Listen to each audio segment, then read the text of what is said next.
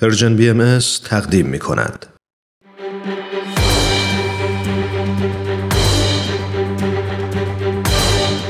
یک قهرمان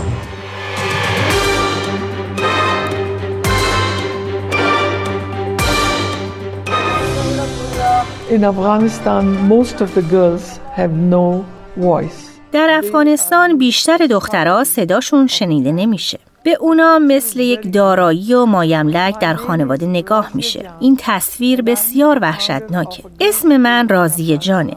و من مؤسس یک مدرسه دخترانه در افغانستان هستم. ما در سال 2008 این مدرسه رو افتتاح کردیم و 90 درصد دانش آموزان حتی نمی‌تونستن اسمشون رو بنویسن. امروز 100 درصد اونا تحصیل کردن. می‌تونن بنویسن و بخونن. حملات اسید پاشی و سم چیزهایی هستند که دختران افغان با رفتن به مدرسه در معرض خطر آن قرار می گیرند. تروریست ها از هیچ کاری فروگذار نمی کنند تا مانع تحصیل دختران افغان بشن.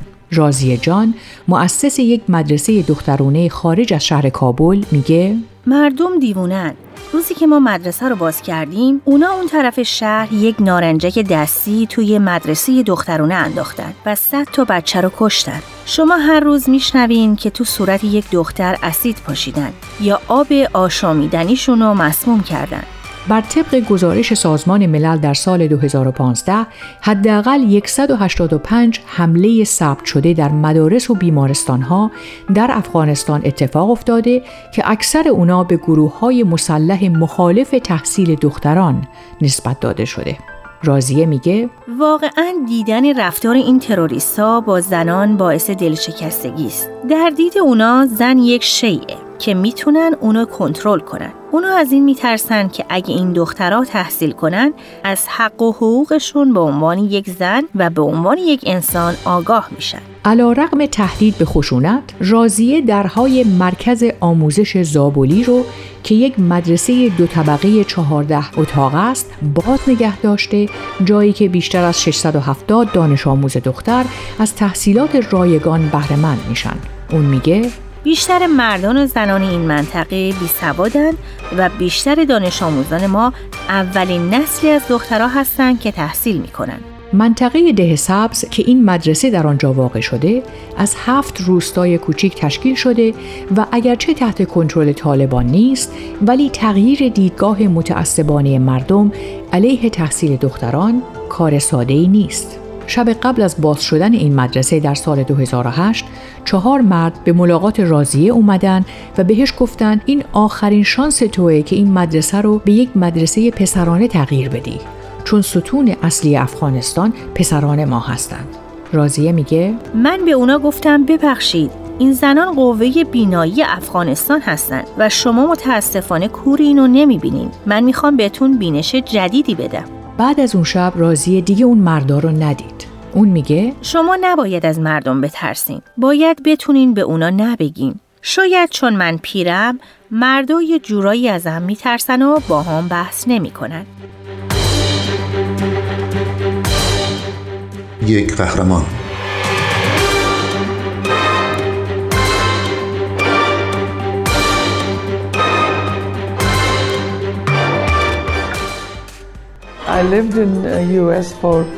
من بیش از سی سال در آمریکا زندگی کردم و از حادثه 11 سپتامبر خیلی متأثر شدم و می‌خواستم ثابت کنم که مسلمانان تروریست نیستند. من سال 2002 به اینجا برگشتم. دختران مظلوم ترین افراد این جامعه هستند. من فکر کردم باید کاری بکنم. اول شبیه یک مبارزه بود. با این مردم می نشستم و بهشون می گفتم با این دخترای 14 ساله ازدواج نکنین. اونا می‌خوان تحصیل کنن و چیزی بیاموزن. بعد از پنج سال حالا این مردان به دختراشون افتخار می‌کنن وقتی که می‌بینن می‌تونن اسمشون رو بنویسن.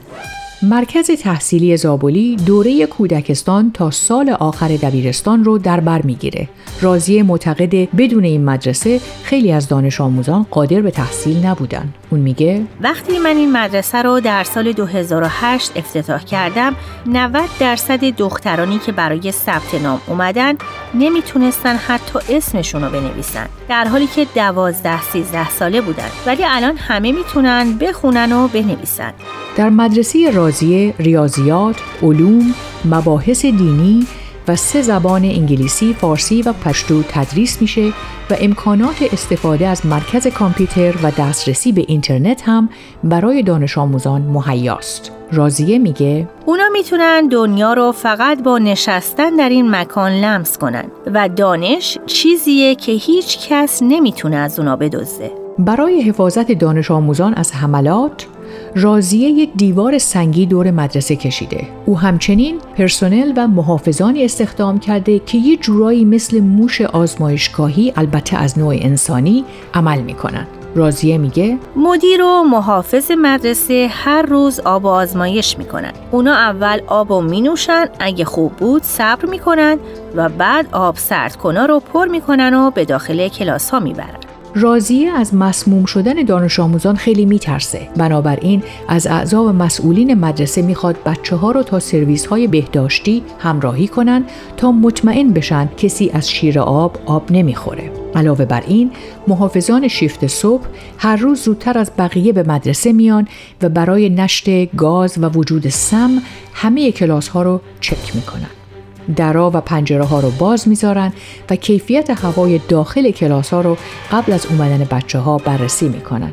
رازیه میگه مردم خیلی با تحصیل دختران مخالفن پس ما مجبوریم که این احتیاط ها رو انجام بدیم. رازیه در دهه 1940 در افغانستان متولد شد و در سال 1970 به امریکا سفر کرد و در کالج پذیرفته شد. بیشتر خانوادهش در افغانستان کشته شدند یا از اونجا فرار کردند. او در امریکا موند و یک کارگاه کوچک خیاطی راه انداخت و در سال 1990 شهروند امریکا شد. رازیه همیشه در حال انجام کارهای بشردوستانه و کمک به سازمانهای عمومی در دکسبری ماساچوست بود و سالها برای ایجاد روابط بین افغانها و امریکایی ها تلاش می‌کرد.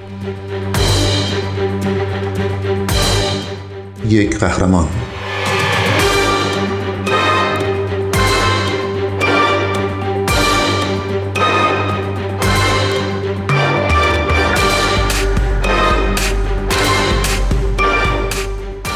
حمله تروریستی 11 سپتامبر 2001 در امریکا واقعا اونو بهت زده کرد. اون میگه من واقعا از چیزی که بر سر مردم بیگناه در آمریکا اومد تحت تاثیر قرار گرفتم. شما حتی نمی‌تونین تصور کنید یک انسان با یک انسان دیگه همچی کاری بکنه.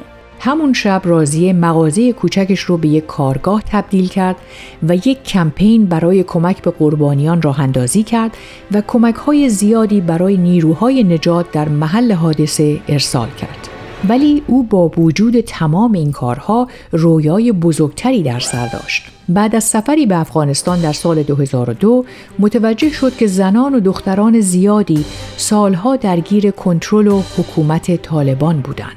اون میگه به نظر من این دختران مظلوم ترین افراد هستند. رژیم طالبان خیلی ظالمه. به نحوی که زنان در قاموس اونا هیچ جایی ندارن و از هیچ حقی برخوردار نیستن و حق هیچ اظهار نظری هم ندارد.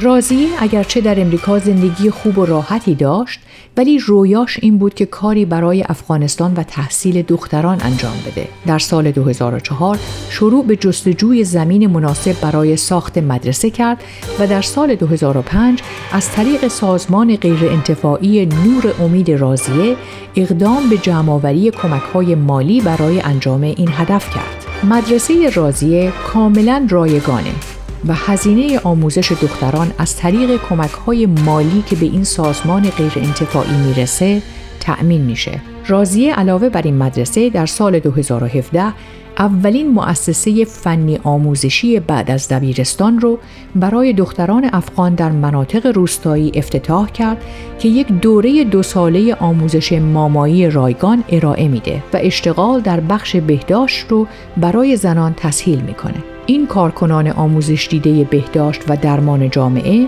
ضمن بهبود وضعیت اجتماعی بهداشتی و اقتصادی خود و روستاهایشان به انجام خدمات نجات دهنده زندگی در مناطق محروم می‌پردازند. اون میگه من امیدوارم یه روز این دخترها برگردن و اینجا تدریس کنن. من قرار نیست همیشه اینجا باشم. دلم می‌خواد کاری کنم که این مدرسه از الان تا 100 سال آینده باقی بمونه.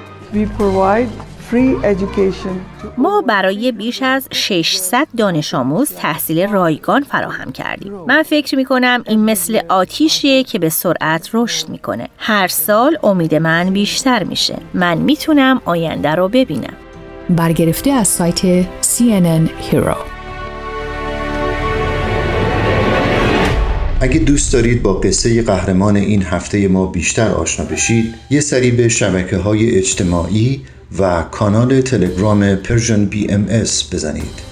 یادتون نره که قسمت های دیگه این مجموعه رو هم می‌تونید در وبسایت Persian BMS بشنوید.